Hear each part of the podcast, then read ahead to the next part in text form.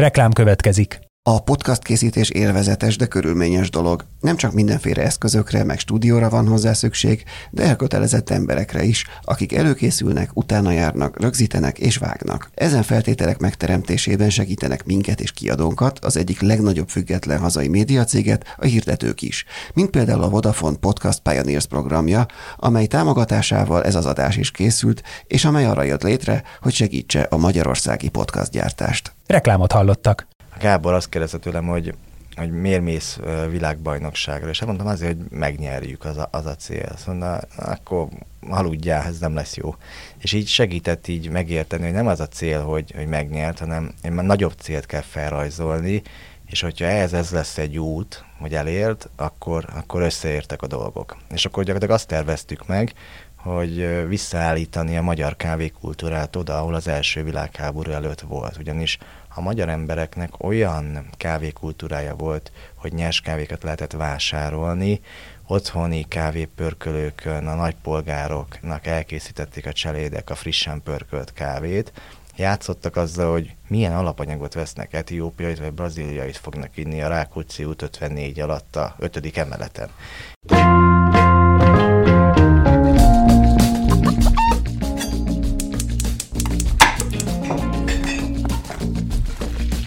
Ez a Filéző, a 24.hu podcastja a magyar gasztronómia úttörőiről. A fine diningtól a háztáig, minden a hazai gasztróról.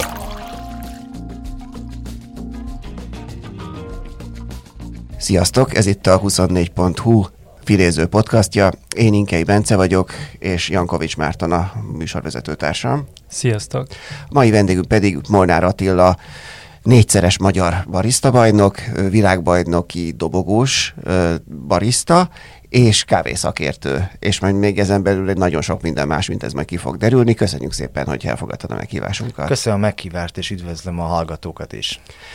Uh, mielőtt pontosan belevágnánk, hogy mi mindent akar ez a kávészakértő, kezdjük az aktualitással, ugyanis uh, most pár nappal ezelőtt debüt mutattad be uh, mutattál be három találmányt is, ami, ami, amit egyrészt te, vagy, vagy na, tehát amit részben te fejlesztettél ki.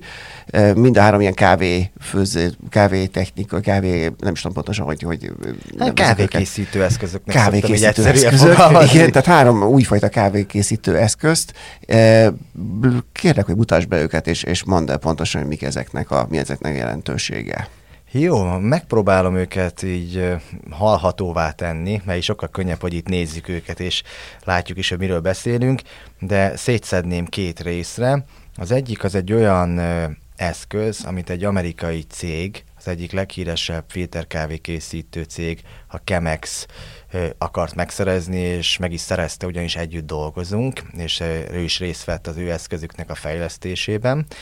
Itt arra kell gondolnotok, hogyha láttátok esetleg a Jó Barátok régi sorozatot. A Mónika, az biztos a többség látta, igen. igen. Az, az megvan a Mónikának a konyhája, ott majdnem minden epizódban a polcon, vagy a tűzhely mellett egy ilyen Chemex nevezetű eszköz volt, sokszor kávét is öntött belőle, például Joy-nak is, sokunk nagy kedvencének.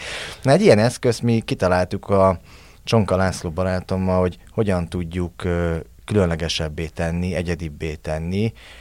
Azért nagy szó, hogy ezt mi át akartuk alakítani, mert az elején nem is akartak ebben nagyon belemenni, pedig ők kerestek meg, hogy ültessük át az általunk feltalált technológiát ebbe az eszközbe, ugyanis 1941 óta ez az eszköz változatlan. Ugyanis tökéletes, nagyon jó végzi a dolgát, kár lenne megpiszkálni, de mégis tudtunk neki egy olyan funkciót adni, amit ott láttak az oldalán, ezeket ilyen léglapátoknak, levegőztetőknek, aerorátoroknak, tehát bárminek is lehet őket hívni. Még mi sem nagyon találtuk, hogy mi lesz a neve annak a kis bemélyedésnek, de a lényeg, hogy oxigénnel dúsítjuk a kávét. És az oxigén dúsításnak majd a, végén kitérek rá, több szerepe is van az ízek és az aromák kialakulásának, fejlődésének, és egész egyszerűen az eszköz kapott két ilyen használható kis túlt, amit, hogy elkészíted a kávédat, és változtatni akarsz rajta, meg tudod tenni.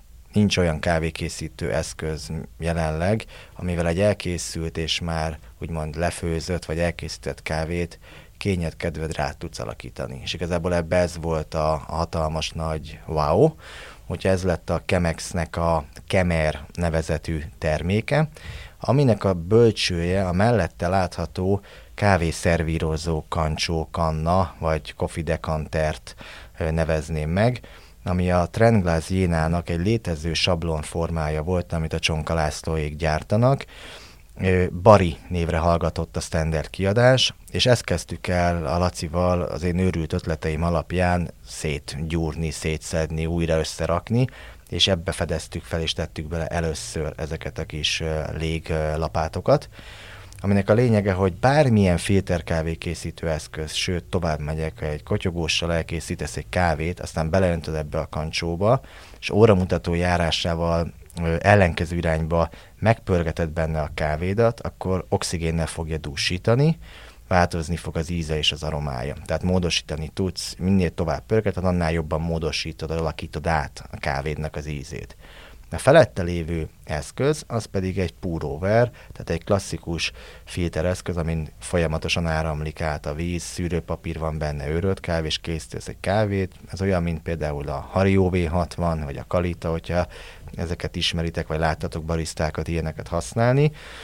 Itt meg az volt a, a vezérfonalam, szerettem volna egy olyan eszközt, ami több eszköznek a keveréke, de nem úgy, hogy hogy az elemeiben keverjük az eszközt össze, és lesz egy ilyen hibrid mutáns csúnya, furcsa kinézetű valami, hanem elkezdtem megvizsgálni, hogy egy Kalita féterkávé készítő eszköz Japánból milyen kávét készít, és az a kávé mitől lesz egyedi, kalitás, karakteres, tehát mitől lesz kalita finom. Ugyanezt megnéztem Hario V60-nal, mitől lesz olyan egyedi V60-as ízű gyakorlatilag a kávé.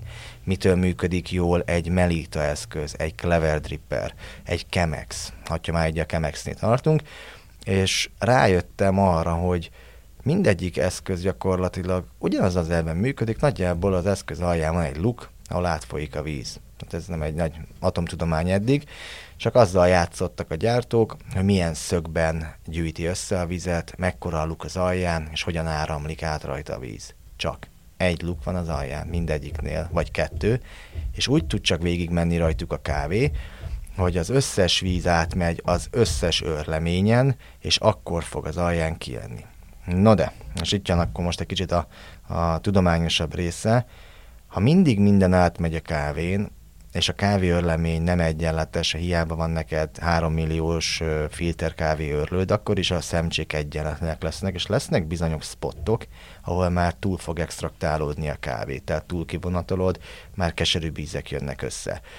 Ezt összevetettem azzal a, a tézisemmel, hogy melyik eszközben milyen extrakciót találtam finomnak, amiket megvizsgáltam, és össze hát, raktam ilyen Frankenstein-szerű cuccot, hogy szétfurkáltam egy ilyen klasszikus V60-at, és különböző lukakon szedtem ki belőle folyadékot egytem kicsorogni, és azt mértem TDS mérővel, meg érzékszervi tesztekkel is, hogy milyen az íze.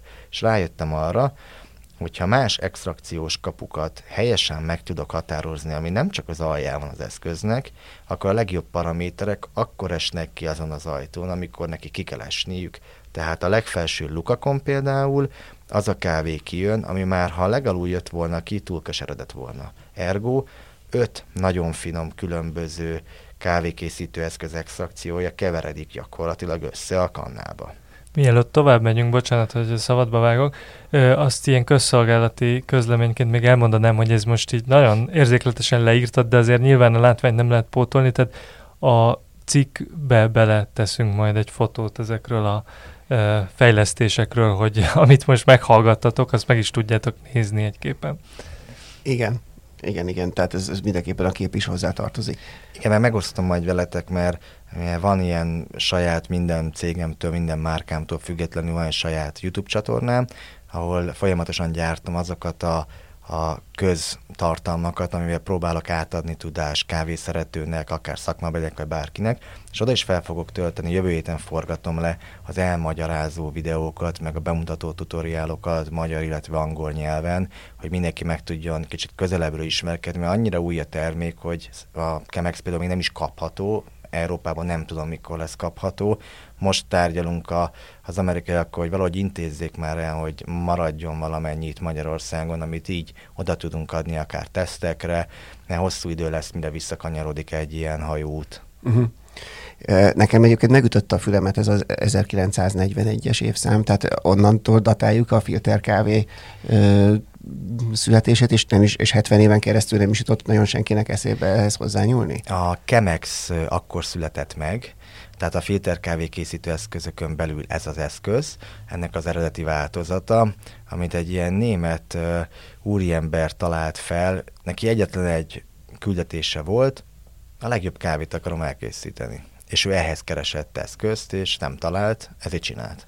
és akkor ez volt 1941, és mi meg most így bekopogtunk neki így 2023-ban, hogy eh, tudunk valamit, ami szerintem még dob rajta, de nem azt mondjuk, hogy, hogy jobb lesz ez a kemer, mint egy kemex, hanem ad egy lehetőséget neked, hogy tovább vidd ezt az italt, mert ha nem pörgeted meg az aljába a kávét, akkor pontosan ugyanolyan lesz az íze, mint ha azt a standard kemexel készítetted volna el.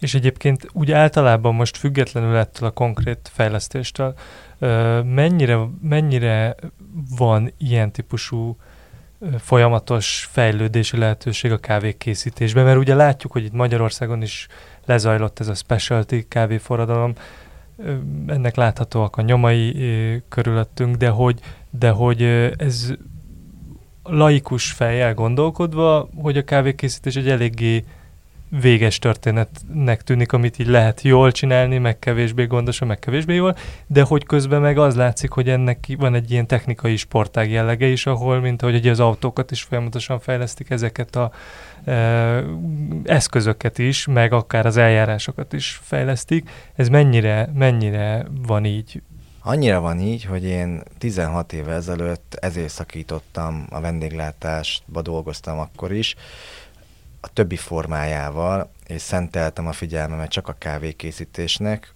ugyanis rájöttem, hogy ennyire komplex, ennyire végtelen, ennyire határtalan kreativitást belevinni egy italba, egy csésze kávéról beszélgetünk, ami minden reggel lehetne egy átlagos dolog is, de mögött olyan technológia van, lásd, évről évre kijövő, olyan eszpresszó gép újítások, ami alapjaiba változtatja meg az eszpresszó készítést vagy az energiatakarékosságot, vagy a nyomást, hogy hogyan rakják rá, vagy nyomásprofilozást, vagy hogy hideg lesz a gőzkar, nem égeti meg a kezed. Tehát állandóan az espresso technikákba is, technológiákba is jönnek ki évről az újítások. Filterkávéknál is, meg filterkávé készítő eszközöknél, és hogy minél többet tudunk, tanulunk és megyünk utána, hogy mi van az ízek mögött, sássuk bele magunkat a különböző extraktumokba, extrakciókba, paraméterekbe, egyre több eszközzel tudunk mérni koffein tartalmat, eh, szárazanyag tartalmat folyadékba, tanulunk, és jövünk rá arra, hogy hogyan tudunk eljutni oda, hogy ez a csésze még finomabb legyen, és ez nem csak engem, nagyon sok eh, kollégámat motiválja napi szinten, és ez, ettől zugtam én bele ebbe, mondja be a kávézásba, hogy hajtom azt az elérhetetlen, eh, tökéletes csészét, amit úgy szoktam mondani, hogy ilyen öt évente kettő ilyet iszok, és akkor általában azt nem én készítettem el, hanem valakitől kaptam, hogy annyira nehéz. De az akkor miért olyan az a, az, a, az, az emberi hozzáadott érték miatt, vagy olyan eszközöket használ, vagy ez mi, mi, mi kell ahhoz, hogy vagy, vagy, vagy esetleg, ne adj Isten, mint hogy egy műalkotás befogadásánál is maga a, a, a fogyasztó, úgymond, tehát aki issza a kávét, annak is olyan lelki állapotba kell éppen legyen, hogy az be tudja fogadni amit, amit iszik, tehát hogy, hogy mi, miből látod ennek a tökéletes kávénak a megszületését? Szerintem mindenből, amit elmondtál, mert ha az alapanyagot nézem, és most nem, nem akarok belemenni a nagyon hosszú prédikációba, hogy a farmtól elindulunk, milyen volt az időjárás, milyen a talaj, pedig ott indul az egész, meg a farmer munkájával. Utána a landol a kávépörkölőnél, ő ki akar hozni a kávéból egy olyan ízt, amit ő megtapasztalt a farmon, és ezt ki akarja emelni, és ezt szeretné megmutatni. Ezután ez a termék oda kerül vagy egy végfelhasználóhoz, vagy pedig eh, egy profi barisztához, aki ezt átgondolja. Uh-huh, ezt mondja a farmer, ezt mondja a pörkölő, na akkor elkezdek vele játszani, és itt indul az a felfedezés, hogy a pörkölő meg a farmer megtette meg a természet már a munkáját, és a felhasználónál vannak a játékszerek, lásd, akár ezek az eszközök, vagy egy eszpresszógép, és elkezd receptúrázni. Közben van egy olyan alapanyag a kezébe, amit mondjuk négy napja pörköltek. Ha azt reggel, napközben, este készíti el, akár ugyanazzal az eszközzel, ugyanazzal a recepttel, változik az íze, ugyanis változik a kávé pörkölés után. Nagyjából egy hónapig bingo az íze, megvan minden kávénak, hogy mi a csúcs ideje a pörkölés után, ezt érdemes kikísérletezni, de valamikor olyan egy és két hetes kora között pörköléstől van csúcson a kávé. Akkor én is a VB-kre jártam, úgy történt egy felkészülés, akár nagyon hasonlítom, hogy a bokvizdorhoz az egész menete, ha már ilyen aktuális gasztrotémához kellene hasonlítanom, hogy ezerszer kipróbáltuk az alapanyagot, minden körülmények között reggel, napközben este. Kibontottuk a zacskókávét, egynaposan reggel, délbe, este. Másnap kibontottunk egy újat, kétnapos friss bontás reggel, délben, este, és közben kóstolod mellé az előző napit, ami már egy napja van nyitva. És így megtalálható, hogy mi a peak time a kávédnak. Utána, ha megvan a peak time, és reprodukálja ugyanúgy a pörkölő azt az alapanyagot, akkor tudsz belemenni abból, hogy játszol a receptúrákba, és ott elmélyedsz az arányokba, és akkor erre fűzzük fel azt, hogy ez csak egy eszköz volt és még mennyi eszköz van, és vagy a melyik áll ennek a kávénak a csúcsidejében a legjobban, tehát végtelen a, a kombinációknak a száma. Te hogyan találkoztál ezzel először? Hiszen azért a, az ember, szerintem a hallgatók túlnyomó többsége is a előző 2010-es években találkozott a specialty kávéval Magyarországon. Te viszont már, a, ha jól tudom, te korábban találkoztál már ezzel. Te hogyan? Neked volt-e olyan pillanat, amire emlékszel, amikor azt mondtad, hogy hú, hát akkor engem ez érdekel, és ezt akarom csinálni? Volt bizony, amikor, ne, amikor én bartender voltam előtt, amikor a vendéglátóit elvégeztem tanulóként, volt szerencsém felszolgáló tanulóként dolgozni, akkor még Oroszlános kút étterembe és Zserbóházba, ahol együtt dolgozhattam Széltomival, Hanvas Zoltánnal, Szuló Szabinával, ott én is egy kis tanulócska voltam. Innen indultunk, lettem bartender, ahol nagyon tetszett a kreatív ízekkel való játék, de valahol kötöttnek találtam, nem volt elég játéktér benne, és összefújt az élet dr. Sali Gáborral, akit utólag tudtam meg, miután felkért egy munkára, hogy ő volt a Magyarországi Dálmájárnak a tulajdonosa és ügyvezetője.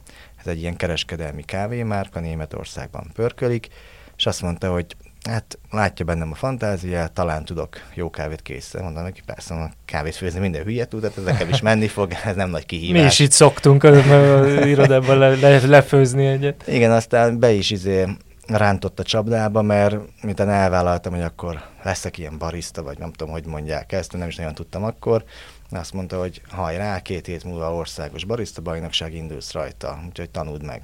És akkor volt két hetem, és így csöppentem bele, Dálmelye kávéval versenyeztem akkor, életem első versenyén második lettem, és akkor így belezúgtam, hogy de jó, ez sikerélmény. Ezen 2006 lehetett, azt hiszem valahogy így, és uh, amikor sikerült megnyernem utána a következő évben a versenyt, és kvalifikáltattam magam a külföldi világbajnokságról, ilyen 50-60 nemzeti bajnok mért össze a tudását, akkor mondta Gábor, hogy ez ide kevés lesz, tök jó, hogy ezt a kávét áruljuk, de nem ez kell a VB-re, és kért egy kócsot, megkereste Fritz Storm, akkori Dán, kopenhágai barista világbajnokot, hogy repüljön már ide, és ilyen szemmel látható összegér így mondják két nap alatt, hogy miről szól ez a, ez a barista verseny a VB, mire kell készülni. És nekem ez, amit most kérdésedet most fogom megválaszolni ilyen hosszú felvezetés után, hogy mi volt ez az emlékezetes pillanat, amikor a specialty emlékeztem, vagy visszaemlékszek rá. Megkérte, hogy akkor mutassam meg, hogy milyen kávéval versenyeztem, és hogy mivel versenyeznék a VB-n. És a legjobb receptúrát egy ilyen arabika keverékből elkészítettem, de vittem neki, elnézett, megszagolta, mondta, hogy jó, oké, akkor ezt így felejtsd el, ez alkalmatlan lesz erre. No, hát ez meg se kóstolta, miért mondja, hogy alkalmatlan. Bement a pult mögé, kivette a kávét, és hozott magával Kopenhágából, a Copenhagen Roastery-től, akik már pörköltek specialty kávét, egy kiló brazil, nem is tudom melyik volt, valami Sweet Deterra Sweet Collection-t beleöntött az örlőbe, beállította, és mondta, hogy akkor ezt nézd meg. És ahogy folyt le az espresso gépnek a, a portafilterjénél, ott a kettős kifolyónál, hogy nyúlt, tocsogós, ragacsosan, mézesen így lüktetett, az én kávém előtte, az pedig ilyen vizes fekete lé volt, ami így ficánkott, mint a halacska az akváriumba. Már szemre azt mondtam, hogy atya úristen, mit csinált? És mondta, hogy ennyit számít az alapanyag. Odaadta a csészét, beleittam, összeragadt az édes íztől a szám. Mondom, ez nem keserű. És mondta, igen, hát ez hát normál esetben a kávé az amúgy nem ilyen keserű. Van egy kis kesernyés íze a koffein miatt, meg a pörkölés mellékhatása, ez az ízjegy, de alapvetően egy gyümölcsnek a magja, nem kéne keserűnek lennie.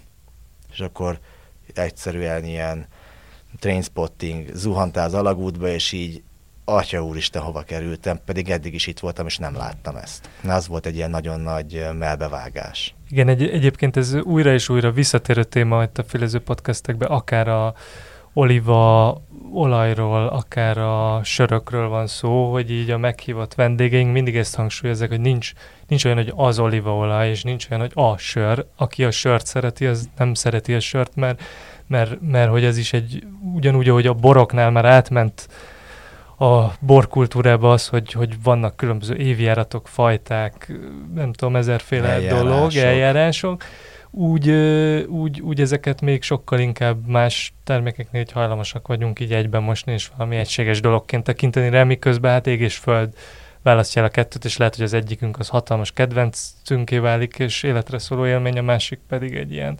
traumatikus esemény, hogyha meg kell inni.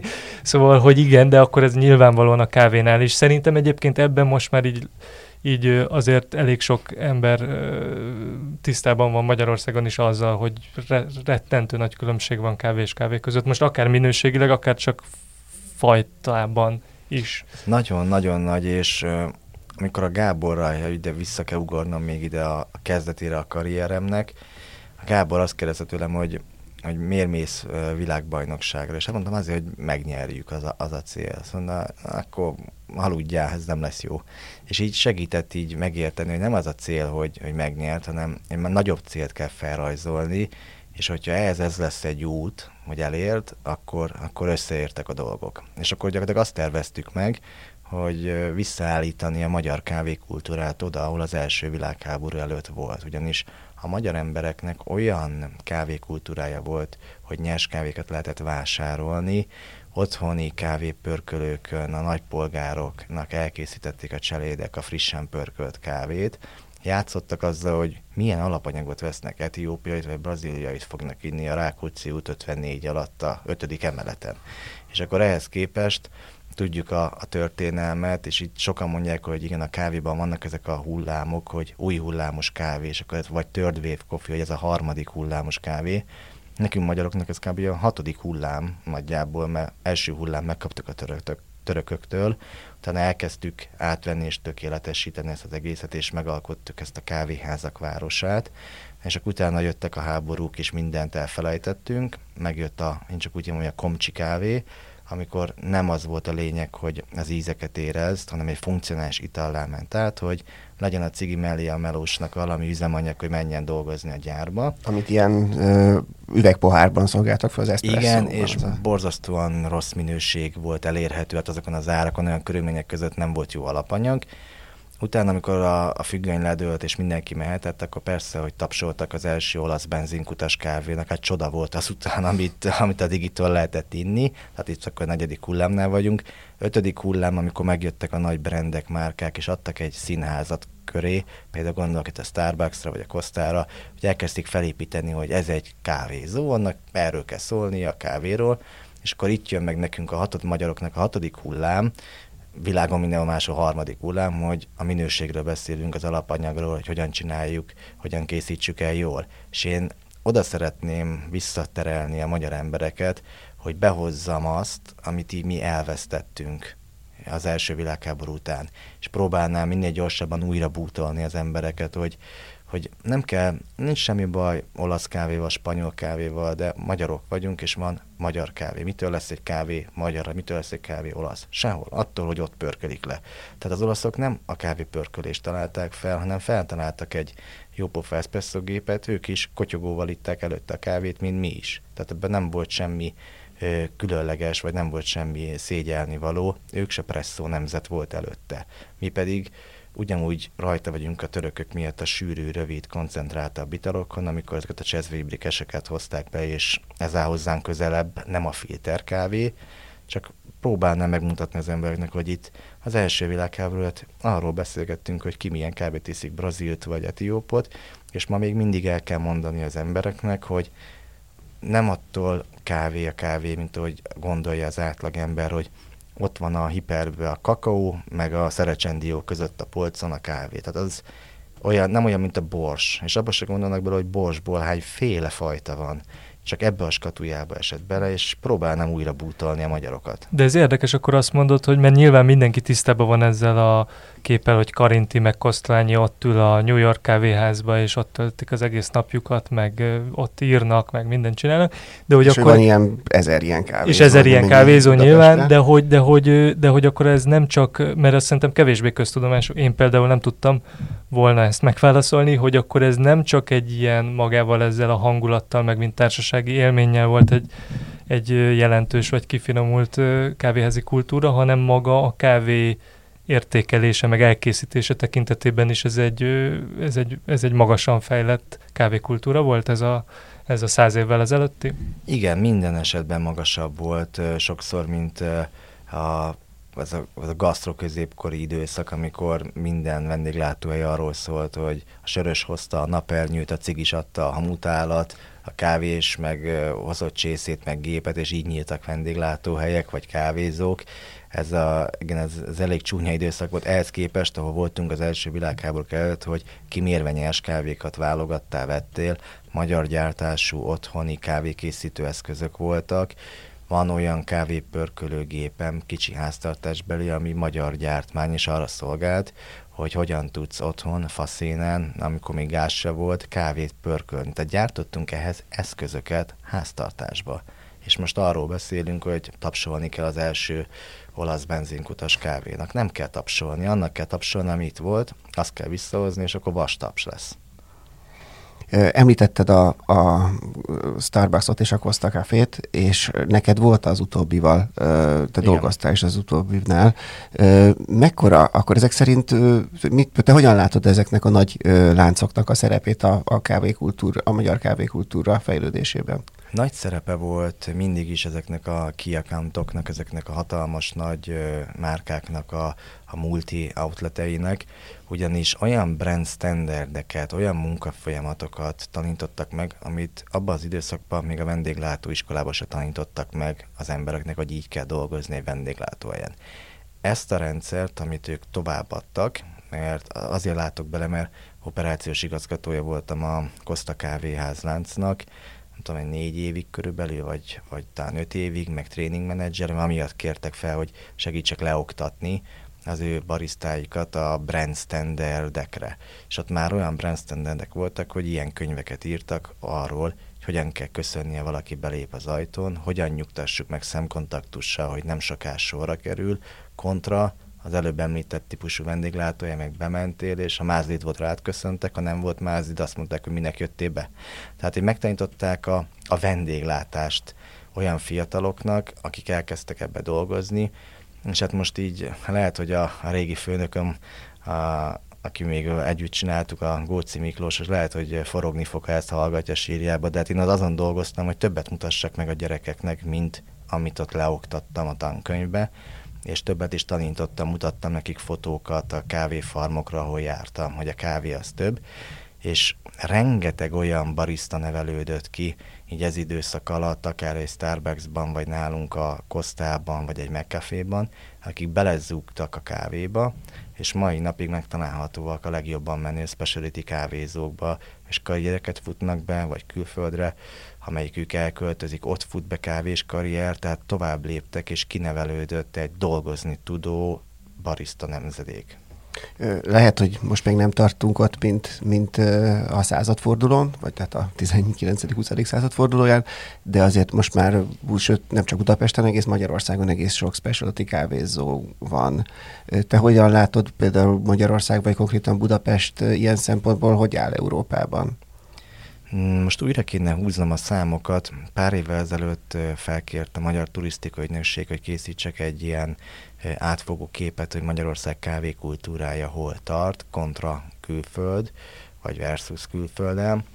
Akkor számoltam össze 147 darab specialty kávézott országosan, ebből 98 Budapesten helyezkedett el, a többi pedig vidéki városokba. Akkor számoltam össze kb. 8-10 olyan kávépörkölőt, aki értéket teremt, tehát nem tudom én, valamilyen B-brandet gyárt, vagy private label termékeket pörköl, hanem márkaként jelen van magyar kávépörkölőként. Hmm, végignéztem az eredményeket, hogy hány kategóriában voltak akár világbajnokaink, gondolok itt kollégáimra, a kaszinomok a kávépörkölőbe, Horváth Lajosra, aki cupping világbajnok lett kávékostolásban vagy Török Zoltánra, aki Csezven Yivbrikbe, tehát a török kávékészítőben lett világbajnok, ő is az egykori kaszinomokkal kávépörkülő alapítói között van, vagy Juhász Editre, aki látta versenyen érte a dobogós helyezést. És ezt végignézem, olyan eredményeink voltak, csak szerintem egy kicsit megelőztük a korunkat, ezek most következett volna be, amikor most fókusz alatt van Magyarországon a, a gasztronómia, akkor sokkal nagyobbat ütött volna át, és sokkal több embert ért volna el ez az érték, és kezdett volna el tudatosan foglalkozni, vagy alakult volna tudatos fogyasztóvá át. És kicsit megelőztük a korunkat, úgyhogy most próbáljuk ezt így behozni és visszadagolni, mert olyan eredményeket értünk el, amiről sajnos akkor a sajtó még nem szólt, mert nem ismerte, vagy nem volt topik ennyire a gasztró. És egyébként, ha már ezt szóba hoztad, és korábban ugye te magad is említetted, vagy ha- hasonlítottad a mondjuk a barista világbajnokságot, hogy a Bocuse mintájára képzelhetjük el, hogy, hogy ez mennyire analóg mondjuk így a fine dining, meg általában a legtöbb ember vendéglátással való ö, tapasztalatának a, szóval mennyire hasonlít ez az egész specialty kávé, meg általában a kávézás ugyanez a helyzethez, tehát hogy mennyire átjárható ma egy átlagfogyasztónak szerinted, vagy lét, vannak, vannak-e, tapasztalsz-e olyan típusú félelmeket, hogy mondjuk hú, ha bemegyek egy ilyen nagyon látványosan ilyen specialty kávézóba, akkor majd ott, és én kérek egy tejszint esetleg, vagy egy tejet, akkor ott engem hülyének fognak nézni, és akkor inkább nem akarom ezt a megalázó élményt, úgyhogy bemegyek valami egyszerűbb helyre, vagy valami hagyományosabbra, amit ismerek. Ez mennyire ö, létezik ilyen típusú félelem szerinted? Ha van, mennyire van oka, és hogyan lehet lebontani, ha van ilyen? Sajnos azt kell, hogy mondjam, hogy egy picit részesen voltunk egy előítéletépítésnek, tehát amikor megcsináltuk a Tempenpool Espresso Bart 2012-ben, akkor így az első között voltunk, aki specialty kávézót nyitott, és tudatosan a legbrutálisabb, legsavasabb, legextrémebb kávékat raktam be az örlőbe, mert próbáltam megmutatni a, az átlag fogyasztónak, akik beestek, hogy a kávé az nem keserű, a kávé az nem olasz, nem arról kell beszélni, hogy melyik országban pörkölték, hanem az ízekről. És tudatosan nagyon kemény, savasabb kávékat választottam, és más kollégák is, akik specialty kávézóban dolgoztak, vagy, spe- vagy specialty kávézó tulajdonosok, ők is ilyen hardcore tételeket tettek be.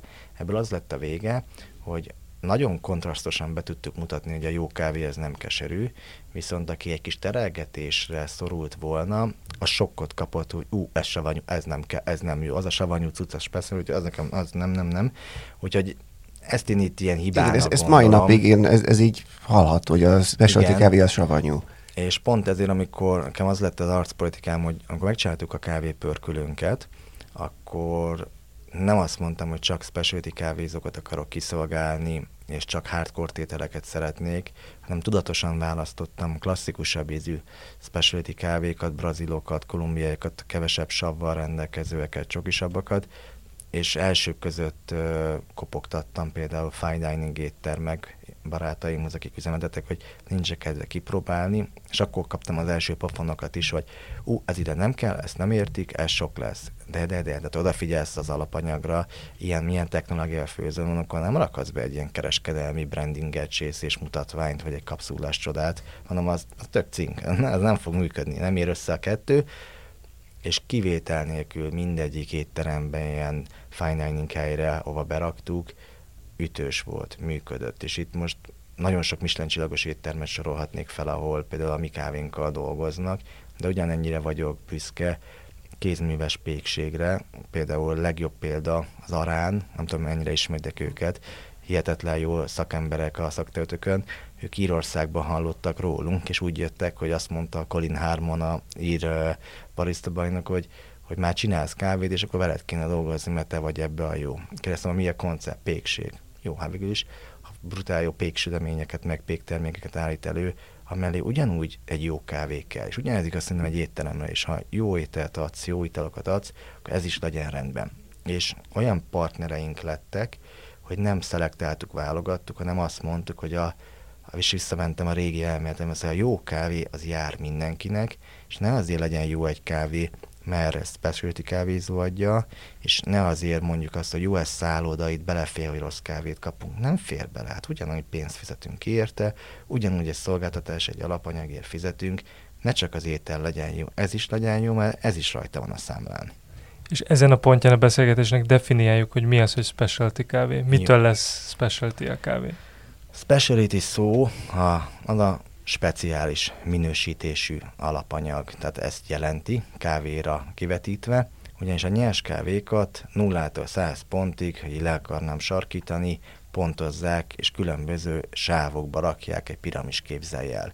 És a nulla van legalább a legszélesebb sáv, innen indulunk fölfelé, vannak az ipari kávék, tehát amik arra valók, hogy tudom én, valamilyen kávéörleményt készítsenek belőle, vagy csináljanak belőle instant kávéhoz alapanyagot, e, és így megyünk szépen föl, bejutunk a kereskedelmi kávékhoz, megjelennek az a kategória, ami mondjuk ez ilyen nagy olasz márkáknak, brandingeknek, ez a középtájékon helyezkedik el, hogy vegyünk fel egy a gourmet, a prémium vonalra, itt már mondjuk saját farmal rendelkező Starbucks is lóbálhatja az ászlóját, igaz, csak legtöbbször ilyen kirakat farmok ezek, de legalább próbálnak hozzá tenni, meg a közösséget építik, iskolákat nyitnak, tehát tök becsülendő, mint egy ilyen nagy multi meg tud tenni. Én például soha nem fogok tudni iskolát építeni Nicaraguába, akármennyire szeretnék, ő tud, good luck, nyomja, elismerem, respect.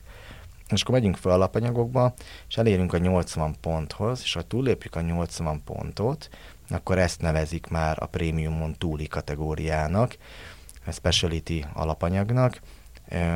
Belül is vannak különböző, nagyon exkluzívak, például a Cup of Excellence kávék, amik hát a 80 és a 100 pont közöttiek közül verseny nyernek különböző kategóriákban kóstolóbírák előtt.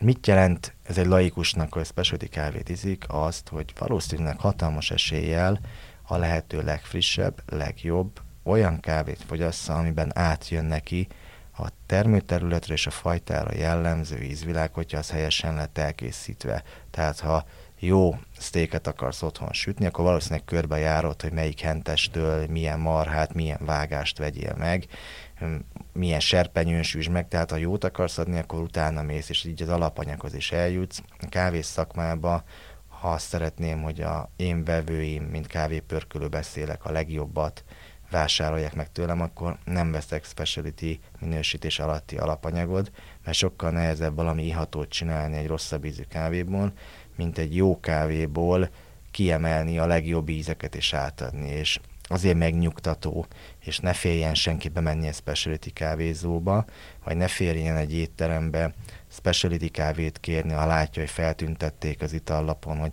speciality kávé van ettől a magyar pörkölőtől, próbálja, támogassa, mert ha nyitott a borra, nyitott az alapanyagokra, erre is legyen nyitott, és el tudja majd képzelni ő is később saját magát, hogy fedezi fel ezeket az ízeket, ezeket lehet párosítani desszertekhez, lehet párosítani különböző ételekhez is, hogyha úgy vannak elkészítve. Gondolok itt cold brew cseppekre, osztrigához, patika, zseni munka de kikerültük az előbb azt a kérdést, hogy, hogy tehát, hogyha bemegy az ember a ja, igen. kávézóba, akkor e, például te, te például mit szólsz az, hogyha valaki például kapucsinót akar inni, vagy, vagy tejjel issza a kávéját. Az, ez, mert van, hallott, lehetett Mennyire hallani, főbűn. Igen, igen, lehetett hallani olyan sztorikat, hogy vannak olyan kávézók, ahol ezt nem tehetik meg, vagy, vagy, vagy hát szájhúzás. No, itt akkor én rögtön adom is a statementemet. Szerintem nem jó vendéglátós az, aki húzza a száját, mert valaki valamit kér. Nem jó vendéglátás az, ha bemegy egy helyre egy vendég, és oda eldöntötte, hogy oda viszi a pénzét, hogy ki akar valamit próbálni, meg akarja kóstolni, akkor kioktassuk. Tehát ezt, mint vendéglátós, nem engedheted meg magadnak. Hát ez pont, és itt szerintem meg is válaszoltam a kérdést. Pont ezért a, az én bármelyik vendéglátóemelet, amit tulajdonoltam, vagy üzemeltettem, az volt a konceptem, hogy elérhető volt a cukor. De ez az én szakmai kihívásom, hogy téged tereljelek egy útra. Ugyanúgy, hogy egy szomelié terel téged egy helyes borválasztásba, én is megkérdezlek például téged, ha bejössz az én kávézom, vagy eljössz a kávépörkölömmel, meglátogattok minket, akkor megkérnek a kávéval, kérdezem, hogy milyen kávét szeretném, mint italt. Ha azt mondod, hogy cappuccino, akkor azt mondom neked, hogy szuper, kipróbálnád a kortálót, az kicsivel rövidebb, kevesebb a te, jobban átjön a kávé íze. Nem, ragackodsz hozzá, követtem az ívedet. Kérnél hozzá cukrot. Megkapod, csak megkérnélek mondjuk, hogy kóstold meg cukrozás előtt, mert ha jól van felgőzölve a tej, akkor nagyon szépen kijönnek a tejcukrok, beédesedik, a kávé savasságával balanszban és az egész olyan lesz, mint egy almás pitét innál, és nem kell bele cukor. Ha megfogod a tanácsodat, örülök és megköszönöm, megkóstolod, és már rá fogsz jönni magadtól, hogy nem kell bele a cukor. Amikor meg azt kérdezi valaki, hogy ú, itt vétek kérni bele tejet vagy, vagy cukrot, kérdés, kávét akarsz tesztelni, vagy a kávét te szeretnéd fogyasztani? Fogyasztani szeretném. Azt pedig tedd úgy, ahogy neked épp most jól esik. Ha kalandozni, ízekre figyelni akarsz, akkor mindig straight, fekete, legyen az filter kávé, legyen az e, espresszóból készült kávé, te döntöd el, de kell, hogy kapd a támogatást, kell, hogy kapd a segítséget, és itt jön a szakmánk e, a térbe, vendéglátás. Tehát bár tudni kell bánni a vendégekkel. Lehetsz te bármilyen jó kávégépet, jó kávét, lehetsz ügyes bariszt, hogyha pronyó vagy, és így, így, így reagálsz le egy vendéget. Ez nem fér bele. Ez egy étterembe se fér bele, specialty kávézóba se fér bele. Visszatérve arra, korábban említetted, hogy mondjuk ilyen nagy láncolat, láncok, mint a Starbucks, hogy saját farmot tart fenn, meg iskolát épít Nicaraguába, és mindenképpen beszéljünk kicsit a kávéipar, vagy kávétermesztés, ami ugye egy nagy globális rendszer, és a, és a fenntarthatóság kapcsolatáról, mert erről születtek is cikkek az utóbbi években is, hogy a klímaváltozás ez hogy érinti, hogy lehetetlenülnek el bizonyos kávétermesztő területek, vagy hogy lövi ez majd az égbe a zárát a kávénak, vagy nem tudom, sok mindent. Erre nyilván van rálátásod, tehát hogy látod most így globálisan a kávé jövőjét? Én azt látom, hogy van benne egy nagy matek, amit mindenki kihasznál.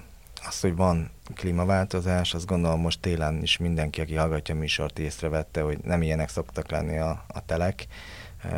Furcsa időjárás van mindenhol a világban. Ez van. Ez igen, kifoghatni a kávétermesztése, és valahol már kihatott. Nem lesz soha olcsóbb a kávé, de azt tettem észre, hogy van benne egy mesterséges tőzsdei játék, csavargatás, és pumpolják fel az árakat, volt, hogy 30-40 százalékot emelkedett a legalapabb brazil specialty kávénak az ára, és konkrétan nem érte meg megvenni, mert olyan áron vettük volna meg a, úgymond a klasszik ízvilágú brazil kávénkat, ami a legjobb áras a, a piacon, minden kávépölkölni az a, leg, az a belépő szintárban is, meg kalandozásban is szerint is, ha csak nem valami speckó ferment a játék hogy oda jött ki, mint egy etiópiai kávé. Hát akkor már inkább veszem az etiópiai ennyi euróért, nem pedig a, a brazilt, és aztán hirtelen csodát, mindenki visszahőkölt, senki nem vette meg.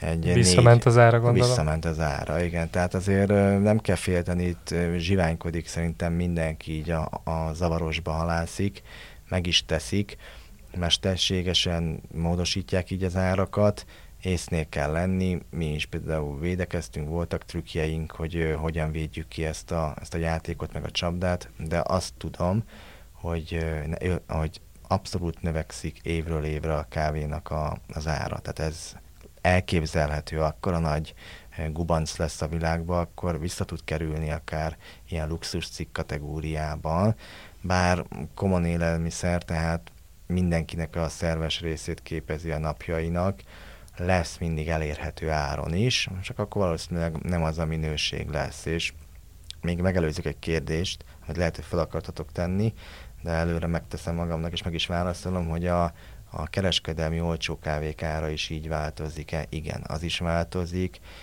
vagy ha azt látod, hogy nem változik, akkor a kiszerelése változik a terméknek, tehát ha, a, a csumpi alapanyag is drágább lesz fél euróval, egy euróval, ugyanúgy, ahogy a drága specialty alapanyagra is ráraknak egy vagy másfél eurós kilónkénti áremelést.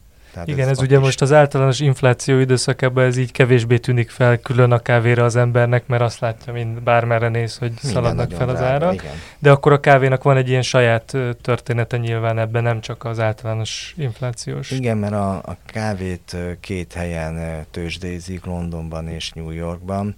A robusztát az Londonban, az arabika fajta variást az pedig kint New Yorkban bele-bele nyulogatnak, és azért a többi tőzsdei termékhez is én azt látom, hogy igazítgatják, hogy leköveti. Tehát amikor nem lenne időjárási ok, vagy nem volt fagykár, vagy nem volt semmi, akkor is ugrál olyanokat a nyers az ára, amit ott az öltönyösök mókolnak nekünk, és mi meg is köszönjük nekik a jó fejek. Egyébként ez a klímaváltozás, vagy, vagy egyéb más okok jelentik azt, hogy, hogy például megnézzük a, a TKV pörkölő cégeteknek a honlapját, ott láthatjuk, hogy a világ nagyon sok tájáról foglalkoztok kávékkal. Tehát van például kínai kávé. Igen, őket támogatjuk, most jöttek elő specialty kávéval a kínaiak. Igen, de hogy, hogy ez, ez akkor egy trend, hogy egyre több ország, mint például, mert például a bortermelés ugye egyre északabbra húzódnak, most már ugye hallottunk olyanokról, hogy svéd bor, meg nem tudom, hogy ez a kávéban is van egy ilyen trend, vagy, vagy, vagy ott egész máshogy működik? Én pont emiatt próbálgatom a, a kínai farmerek termékét, ugyanis legtöbben így kávészakmabelinek a Kínát, azt soha nem jegyeztük rendesen így kávétermő területek között. Persze van rengeteg ott az indonéz, meg az ázsiai régióban, akik kávékat termesztenek, de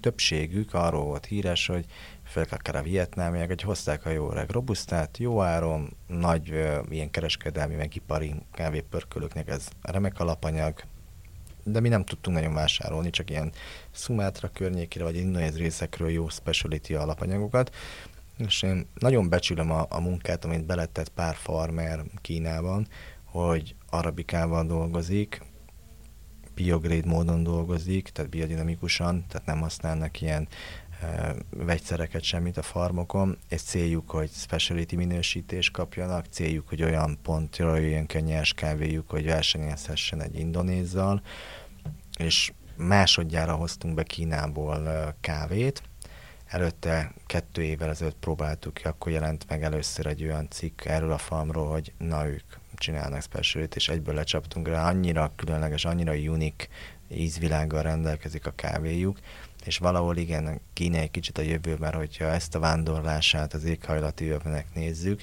akkor valahol egy kicsit nyerteseként fognak tudni kijönni. Nyernek területet. És a fenntarthatóságról, meg a változásokról beszélve nem csak a specialty, specialty forradalom történt meg az elmúlt évtizedekben a kávézásban, hanem a kapszula forradalom is. Hogy erről te, bár egyszer már említetted korábban, hogy hát ez azért mondjuk egy fine dining helyen, vagy nem tudom, hát, magára adó helyen ez cink, de hogy, hogy úgy általában nyilván itt ugye felmerül egyrészt a minőségi kérdés, hogy egyáltalán ez mit tud, mondjuk ilyen barista szemmel nézve, másrészt fölmerül a, a, a fölmerült föl is merült a, a fenntarthatósági kérdés, hogy hát ez milyen iszonyatos mennyiségű szemetet termel, és hogy ez tényleg akkor most újra hasznosítható-e, vagy hogy van. Ezt az egész kapszula kérdést te hogy, hogy látod? Na, megint nem leszek nagy kedvenc sok cégnek, meg sok embernek, de hát ehhez hozzászoktam, és hát büszkén bele is állok ezekbe a dolgokba. Ha az a kérdés, hogy a kapszulás kávé finom-e, vagy jó-e, azt azt mondom, hogy döntse el a, az ízléset, hogy ez neked ízlik-e. Ha szakmai szemmel kérdezel meg, hogy, hogy lehet-e jó egy kapszulás kávé, akkor én szakemberként benchmarkba raknám mellé a filter kávé készítő eszközzel készített kávét, és az espresso géppel elkészített kávét. Így azt mondom, hogy nem jó, tehát nem lép fel a focipályára, tehát nem, egy, nem lehet vele olyan minőségű italokat elkészíteni. Hogy miért nem lehet vele olyan minőségű italokat szerintem elkészíteni, az azért van, mert ha megnézed a legelejét, hogy az alapanyag frissességéről van szó. Azért találják és fejlesztik úgy akár a filter szegmest, akár az espresso gép szegmest, hogy mondjuk frissen őrölj, annak oka van. Tehát az illékony két dolog oldja a kávénak a, az ízét, aromáját, az oxigén és a víz. Ha ez le kell őrölnöd, akkor megpróbálod minél gyorsabban vízbe juttatni, pontosan azért, hogy ami kiszállna jó kávé illat, az a vízbe történjen meg, és ízként, aromaként jelenjen meg. Ha megnézem a gyártási technológiáját a kapszuláknak, akkor oda lyukadunk ki, hogy abban már le van őrölve. És az igaz nagyjából minden őrölt kávéra, és amit most mondani fogok, amikor őrlés történik, és a lepörkölt alapanyag darabjaira hasad, és minél kisebbre hasad, és a kapszulásnál viszonylag finomra van őrölve, én espresso szintszerűre, egy picivel talán nagyobbra, de ez mindegy is, darabjaira törött szét, rengeteg aroma, rengeteg gáz szabadult fel, ami megy el. Kapszulákat azért, hogy ne repedjenek ki, meg ne fúvódjanak nagyobbra fel, milyen légmentesen le van zárva, rá van egy fólia heggesztve a tetejére. Ha frissen, nagyon frissen beleraknád az őrölt kávét, akkor az ott gáz túlnyomást eredményezne, kirepedne a fólia, sérült lenne, te mint vásárló jeleznéd, nem tetszene, nem lenni elégedett.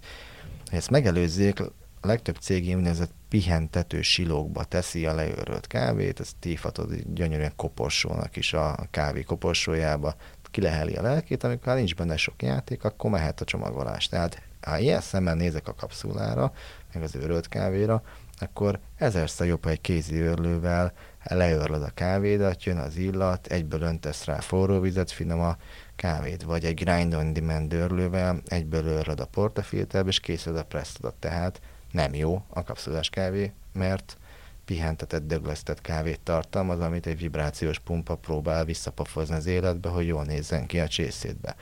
A környezetszennyezéses dolog, Egyszerűen nem kell agysebésznek lenni, hogy rájöjj, hogy én még nagyon nem láttam Magyarországon helyeket, ahol száz százalékban a full alumínium kapszulákat valaki azt visszagyűjteni, aztán azt elkocsikáztatná, üzemanyagot égetne, hogy elvigye valahova, aki majd elviszi valahova, hogy visszaforgassa, mindenki nyugodtan végignézhet saját magának, kinek ilyen kapszulásgében otthon, úgy vágja bele a kommunális hulladékba, hogy öröm nézni. Na, tehát akkor az már vissza nem kerül a rendszerbe. Az alumínium megmunkálásakor meg sok nehéz fém kerül elő az alumínium gyárakból, tehát azzal meg már nem tudsz mit kezdeni. A lebomló kapszulák meg annyira megdrágítják az árát, hogy már ennyi pénzt kiadsz, meg legtöbbször ezekben a kapszulákban, hogy érdemes megnéznetek hallgatók, hogy bontsatok ki párat, és nézzétek meg, hogy hány gram kávé van benne, mennyiért vettétek, mennyire jön ki kilója, és mondjuk így nagy márkát név nélkül van olyan, aminél 38-40 ezerre jön ki egy kiló kávé. Hol van ez egy 14 ezer forint vagy 15 ezer forintos kilóáron egy specialty kávé frissen pörkölve rendelésedre házhoz szállítva? Olyan minőségen, nem megdöglesztetve, kipihenve. Hát nem, nem egy liga. És akkor még egy ilyen kérdés a végére egy hasonló. A decafról mit, mit gondolt, hogy az egyáltalán kávéje, beszélhetünk-e rendes kávéról, abból, abból nincsen koffein, hogy ezt, ezt, ezt, ezzel a szemmel hogy látod? Decaf és decaf között hatalmas a különbség. Rengetegféle módon lehet koffeint csökkenteni, mert nem mondanám soha ezeket százszerzalékosan koffeinmentesnek, és a lényeg, hogy a nyerskávét megpróbálják valamilyen kémiai, meg fizikai hatásokkal arra kényszeríteni, hogy már akkor leadjon a koffein tartalmából. Így akkor koffein csökkentett lesz, a többi koffein ez pedig pörkölés során távozik, vagy csökken le még jobban, és kávé pörkölésnél az ember kávéjából vizet veszít, a vízzel együtt távoznak a koffein vegyületeknek nagy része is, tehát így megy ki belőle a maradék. Hogy hogyan koffeinmentesítik, a klasszik legrosszabb mód ezek a vegyszeres áztatások. Na, akkor azt kell, hogy mondjam, hogy az nem lesz egy jó buli, teljesen felesleges, savanyú, furi, ilyen ecetes lesz az íze, nem lesz jó, ez szagra is ilyen büdösek ezek a fajta dekaffok. Tehát vannak olyanok, amiktől drága lesz az ára, és ezeket nagyobb speciality alapanyagból is csinálják, plusz az egész processz, például a, a svéd vízgőzös technika, vagy amikor szénsavval, meg meleg vízgőzzel csapatják a kávét. Van, amikor patakvízmosással, ilyen kristálypatakokban engedik, hogy mossa, mossa, mossa folyamatosan jó sokáig a tiszta víz a kávét, és csökkentse le.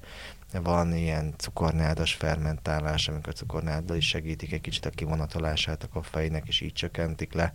Ugyanolyan áron lesz szinte egy ilyen kávé, mint a vennél egy jó kenyait, vagy egy jó etiópiait, ennek az eladási ára is meg fog látszani, tehát pont ugyanoda fog kijönni, mint bármelyik zacskó specialty kávének az ára, viszont itt nyugodt lehetsz, hogy nem kemikáliázott ipari terméket fogsz fogyasztani. Nagyon szépen köszönjük Molnár Attilának, hogy mindezt megosztotta velünk. Nektek pedig köszönjük, hogy hallgattátok a Filéző podcastot ezúttal is. Tegyetek továbbra is így, a podcast adásait megtaláljátok a 24.hu-n, ahol most ezúttal majd a képet is betesszük a cikk felületbe, hogy a, megcsodálhassátok ezeket az új fejlesztésű eszközöket, illetve hallgathatjátok a Spotify-on vagy bármelyik streaming felületen, ahol podcasteket szoktatok hallgatni. Sziasztok! Sziasztok! Sziasztok!